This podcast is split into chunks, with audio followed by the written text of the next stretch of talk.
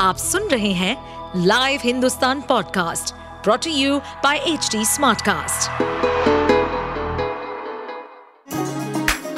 चलिए आपको ले चले बिहार राज्य की गहराइयों में, सुनेंगे बिना पक्षपात के खबरें देने वाले बिहार की खबरें पॉडकास्ट को इस पॉडकास्ट में निष्पक्ष चर्चा होगी राजनीति के महत्वपूर्ण घटनाक्रम क्राइम की चौंकाने वाली कहानियाँ, मनोरंजन के नए रंग सांसदों द्वारा किए गए दल बदल जैसे कई महत्वपूर्ण विषयों पर।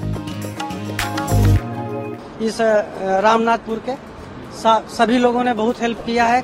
हर चीज़ से बहुत मदद किया है। समय रहते हुए बगल में चिकित्सा केंद्र था। उसके वजह से भी जो है बहुत ज़्यादा यहाँ पे जो है इन जो हादसा होना था उससे बहुत राहत मिला है। इंसानियत अभी भी ज़िंदा है। नॉर्थ ईस्ट एक्सप्रेस हादसे में स्थानीय लोग देवदूत बनकर सामने आए। हादसे के तुरंत बाद एक मिनट की देरी के बिना स्थानीय लोगों ने सबसे पहले बचाव कार्य शुरू किया। पाँच से दस मिनट के अंदर स्थानीय गाँव के उत्साही युवा घरों से सीढ़ियाँ और अन्य ज़रूरी सामान लेकर बचाव में जुट गए।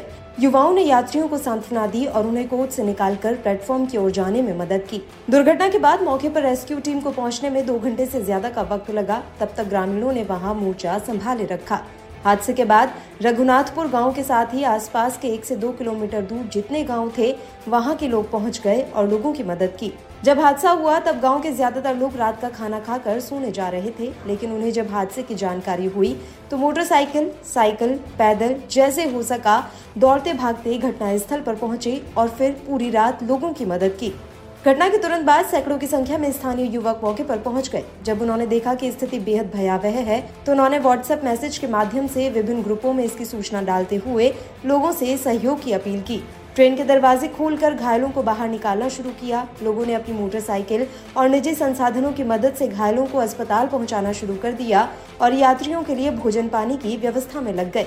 मौके पर मदद के लिए पहुँचे एक शख्स ने बताया कि जब यहाँ पहुँचे थे तो स्थिति भयावह थी।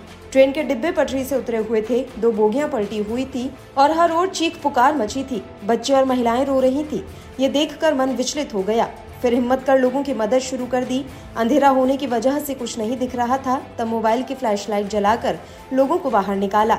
करीब दो घंटे बाद राहत और बचाव की टीम भी मौके पर पहुँच गई।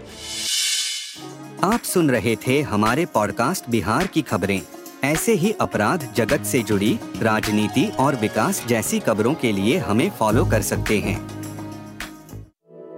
इस पॉडकास्ट पर अपडेटेड रहने के लिए हमें फॉलो करें एट एच डी हम सारे मेजर सोशल मीडिया प्लेटफॉर्म पर मौजूद हैं और ऐसे पॉडकास्ट सुनने के लिए log on to W W W dot H D smart cast dot com